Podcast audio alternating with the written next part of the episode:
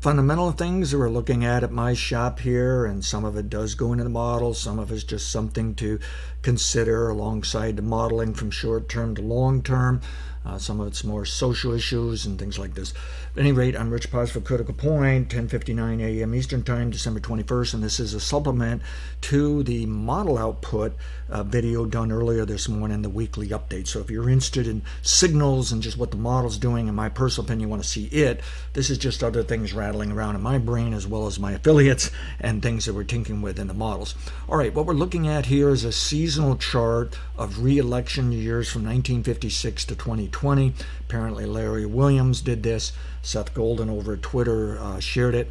Any rate, it's suggesting uh, Jan Feb next year upside, and in March downside, and then a struggle up, and then actually doing very well during August into October when normally the stock market would not do well. So a little bit different on re-election years compared to the average year.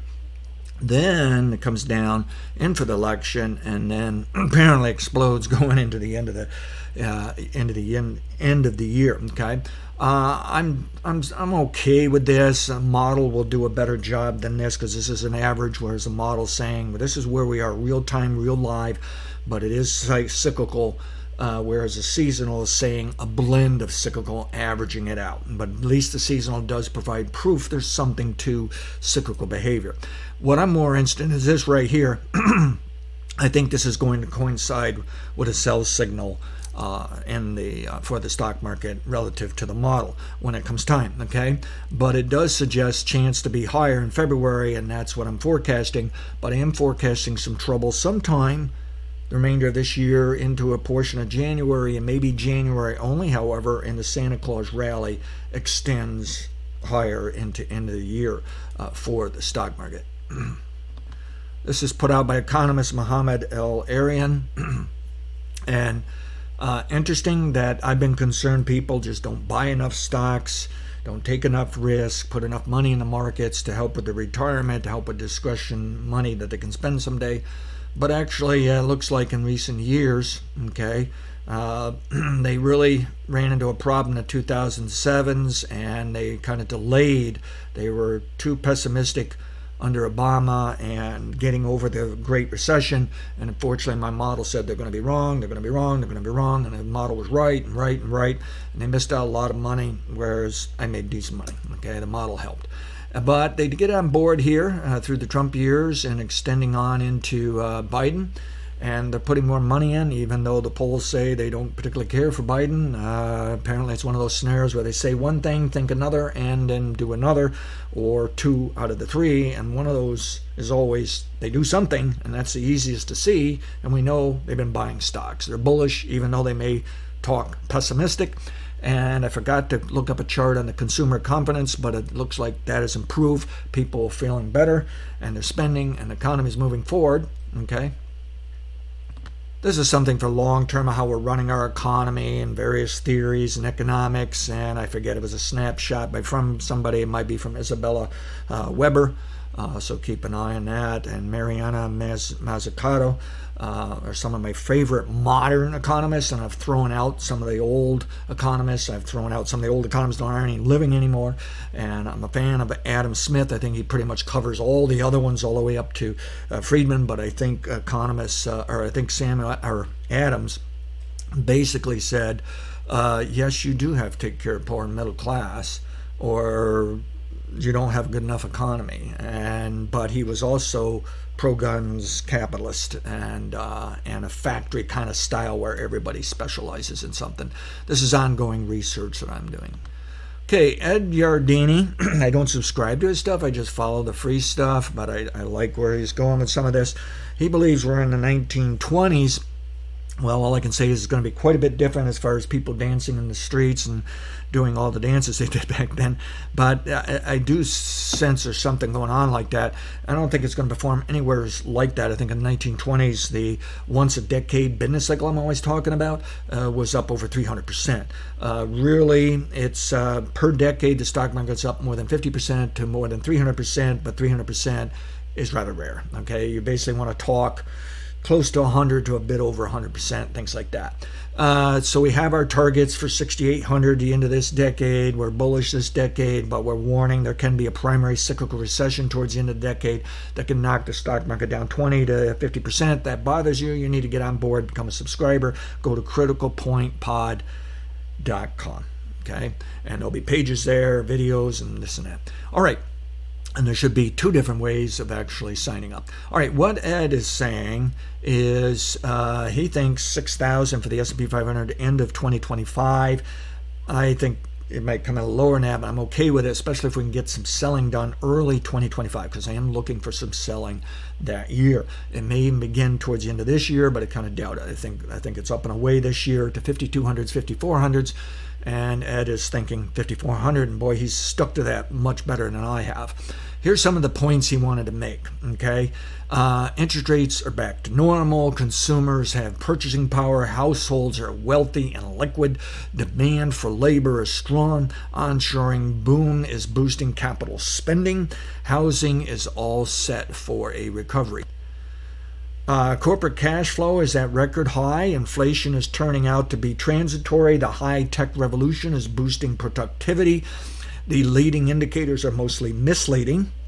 The rest of the world's challenges should remain contained. The roaring 2020s will broaden the bull market. The breadth of the market is improving, and the long term indicators, and I don't track this stuff, I use the works of others, it's quite positive, and the model likes it. It's going with it. Uh, the money's there. It's going to be a bull market next year. It's going to be a growing economy next year. It's in line. The model's working. The business cycles are working. People behaving the way they should. So, bottom line is when we get bearish news, it'll have less of an impact time wise than during a bear market. It won't take as long for us to get over it. It can also be more quite sharp, though, and serious, and yet maybe not as serious as some might think. So it gets confusing, it gets frustrating, it gets noisy. And I must remind you, during a decade, the stock market has been known to drop as much as 35%, maybe minus 36%. Um, and then the stock market just goes to record high during the same decade, during that business cycle growth phase bull market. Now, most of the time, it's very rare for the stock market to drop more than 20% during the growth phase, the decade long bull market. But it can drop 20%, and most of the time it's minus 7 to almost 20% is all it does. We'll be looking for one of those in 2025, not for 2024, but we can still see as much as 10% drops during a year and the market still recovers. So it kind of sends a message that if people miss out of some of the downside, they didn't move fast enough, they didn't see it coming, they need to have levels of where they'll say, you know what, screw it, I'm not selling. Okay? Because so many people sold and bought back on the way up and then had a net loss and opportunity cost so they made less during the decade bull market. So you got to think fast, move quick if you want those fluctuations. Otherwise, you need to learn to ride out some things, okay? Maybe spend a little money on insurance for your stocks and things like that. Uh, to try if you really want to participate for that decade move, which can give you more than 50% to over 300% per decade. And then you can leverage that if you're lucky enough to buy the right stocks, you can make more than that few comments about Ed's work here, and then it comes down into some of the final uh, moments there, uh, or final uh, bullets, or whatever I'm trying to say here. Okay, here's the new privately owned housing starts, and what we're looking at is this is a business cycle called an LT3. It's about a three to four year cycle for those of you to get into time cycles. If you think that's all I'm doing, no, but it's an important feature along with many other important features. Uh, so a bit more complicated, sophisticated, and clock oriented, meaning I don't like just taking a specific cycle and saying, oh, you can just time it from that. I don't think cyclicals are very good at that. I don't think their track record is as good as they say it is. But at any rate, I am picking up signs that, especially if we can get housing starts over this uh, level, over the 1600 uh, on this chart, uh, I think it's rather constructive and does better next year. So I think housing improves, and if we can lower interest rates, I think it stabilizes the interest rate market or uh, real estate market that's backing off quickly here in terms of home prices, but also backing off in terms of business for realtors. Many of them have slowed down a huge amount, in fact. Okay, but I don't think it's a blowout. I don't think it's a negative for the economy, even if real estate doesn't perform well next year. But I do think we can see a little bit of stability and some improvement. And I think overall, the long-term trends of housing and real estate is actually positive for the economy. This is another chart of the percentage of people owning stocks. That's a plus, I think. Interesting discussion here. Someone beating up on those who are so nervous over the Magnificent Seven driving the entire stock market higher that they assume, well, if those seven stocks come down, maybe the rest of them come down a lot. They're also concerned as an indication of how business and economy is doing. Doesn't say too much for it because most of, say, the S&P 500, Nasdaq aren't necessarily doing that well. I think they're missing the fact of rotation. I think this person's pointing out those other stocks went up anyways. And I think they can do better. And I think the breadth of the market, more money pouring into the market, just makes a chance the long term scenario is bullish. I think I've shown you this in the past innovation cycles, what to do long term. AI could be the equivalent of what occurred in the 1920s of technology building business, and we overdid it. We built way too much business. That's probably why we will see a drop of 20 to 50% by the end of this decade, and we may have taken on too much debt and this and that. We may see a rebound of inflation towards the end of the decade, and the Fed gets scared, raise interest rates, but this time around, they screw up the machine and we have recessions, all kinds of reasons. Okay, it could be just us as consumers that we screwed up. It may be businesses screwed up. It's probably going to be both. And the Fed will probably be in there somewhere so we can blame them too. But right at the moment, we think we're in the sweet spot now. We can have a real nice bull market in coming years here. But there's going to be fluctuations, some more important than others, and that's the beauty of this modeling. It's going to say here's the most important during the day, during the week, during the month, during the year, and during the decade and all of that's going to blend into a bull market for this decade. I think that's very useful information, even though I don't pick stocks for you. I'm just trying to time the stock market as well as also be a trend follower, which sometimes safer and more conservative, do both. But the point is, I can give you clues whether or not you want to buy stocks and can you pick the stocks to beat the stock market. And when are your stocks vulnerable when the whole stock market's coming down? Maybe you want to use the stock market to hedge or protect or insure your individual stocks because you don't want to let go of them. Global supply chain fixed, even more fixed, shouldn't be an issue. Uh, still gets to this idea companies need to back off on their profits here to help with inflation.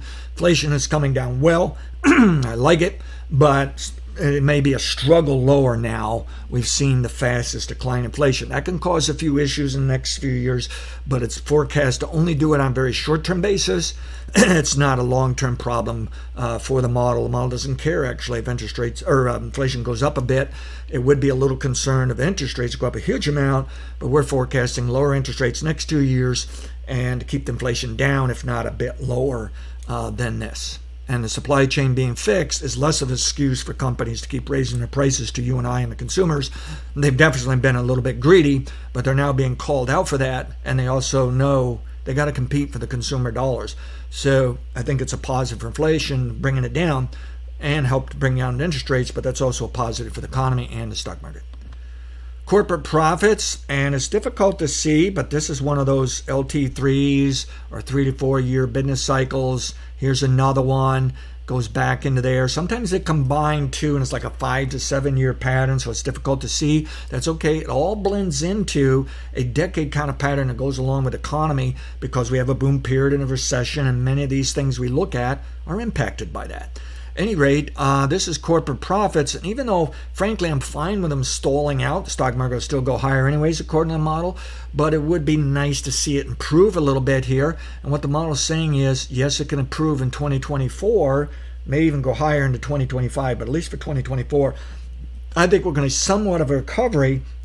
But I think some of the other factors people will look at in businesses and in their price to earnings and this and that, I think it can make the stock market more bullish than what this might imply for just a nice little rebound in corporate profits.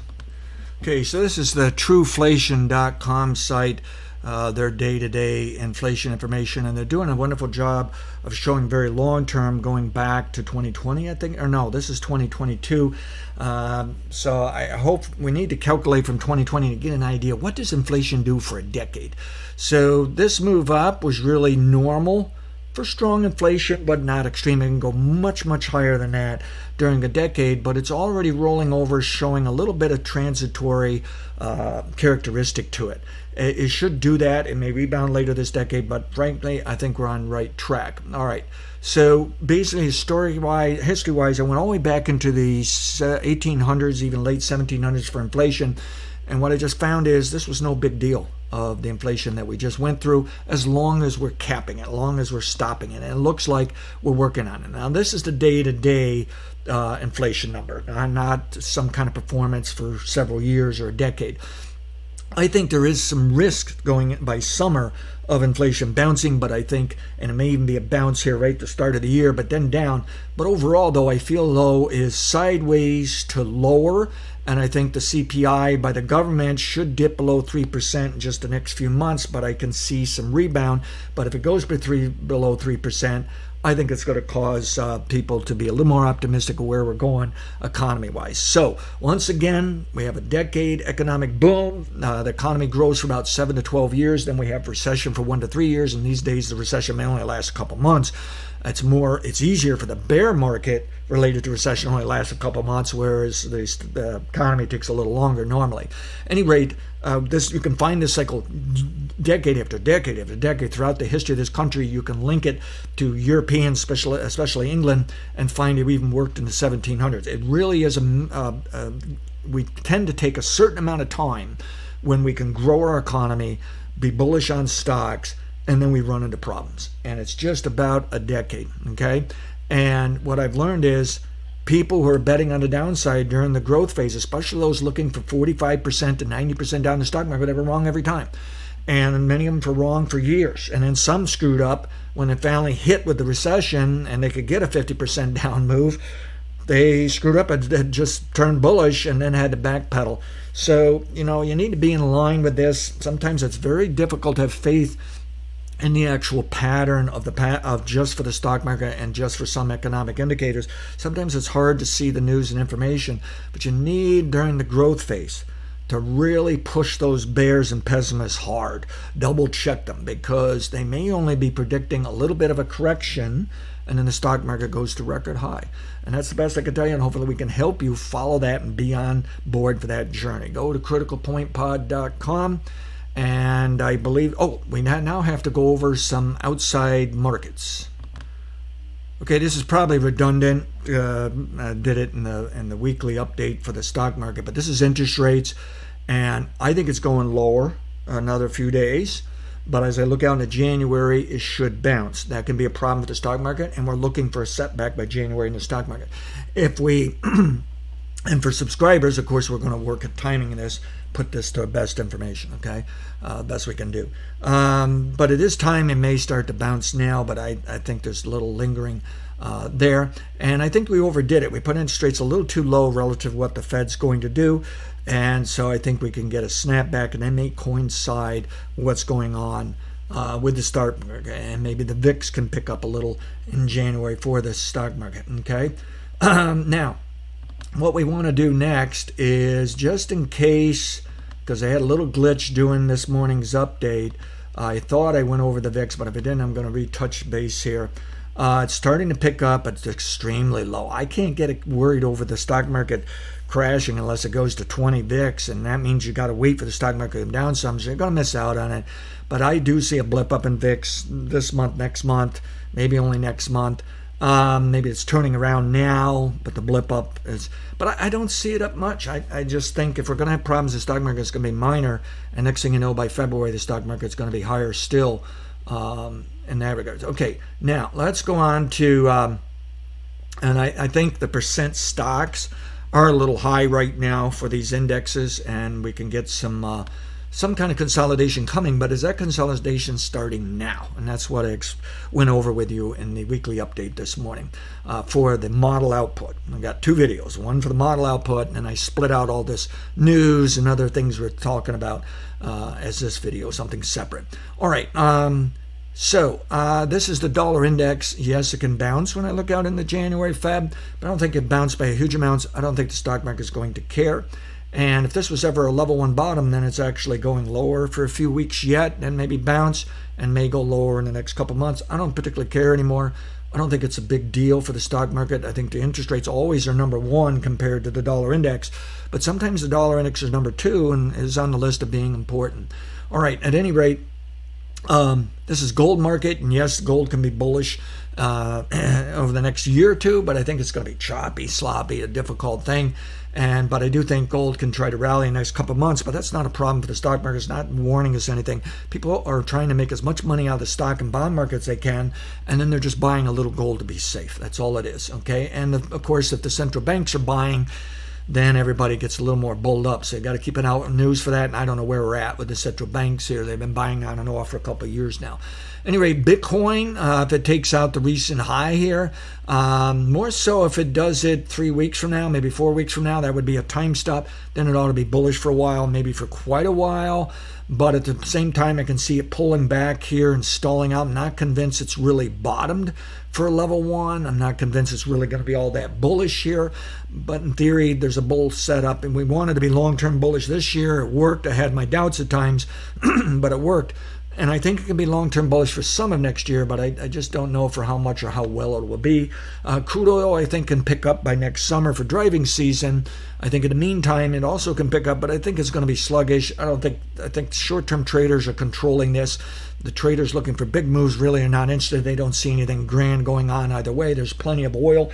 And this price level is constructive, supportive of growing our economy and constructive for the stock market. And I think they'd have to put it all the way back up to 95 in a very short period of time to maybe scare the stock market and economy. And I don't, I don't see that occurring. That's not an issue. I don't think. All right, Nasdaq uh, versus the S&P 500 looks like it ought to work higher next year. Is uh, this is ratio, and so it's suggesting that Nasdaq can move up faster than the S&P 500. So in theory, a little more profit. And the Nasdaq stocks, well, with the AI built in an Nasdaq more than the S&P 500, that makes sense to me. Okay, so I think it's probably going to work. How well it works, I don't know. Some people were saying you could have made 48% in the last 36 days by buying the Russell 2000. I haven't done the math on that, and this is the ratio of the R2000, the S&P 500, and has at least it does state yes, you would have made more money, faster money than the S&P 500. This can linger through the first quarter of next year, according to seasonal work by others, not myself.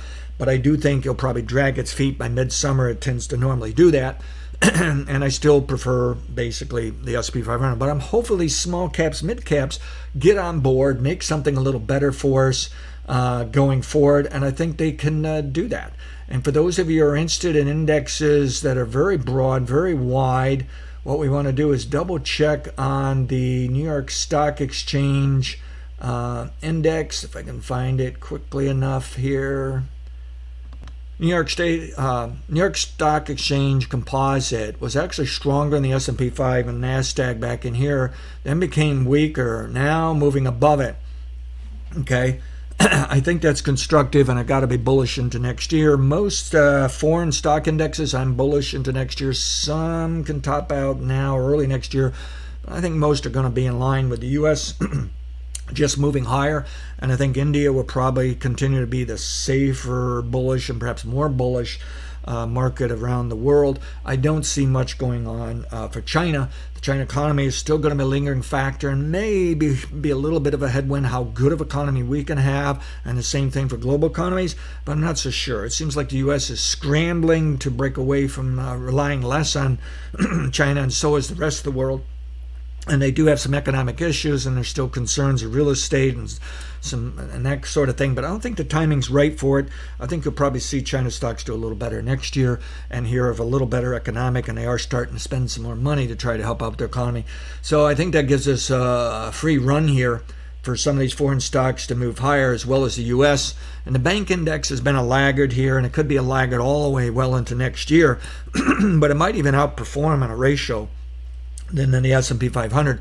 But I don't see anything major coming here. I don't know for sure if it could outperform. But I guess my thoughts are we've seen the worst of the banking news news. Uh, no more banking crisis here. And I think we're going to work those uh, interest rates lower in the next year or two.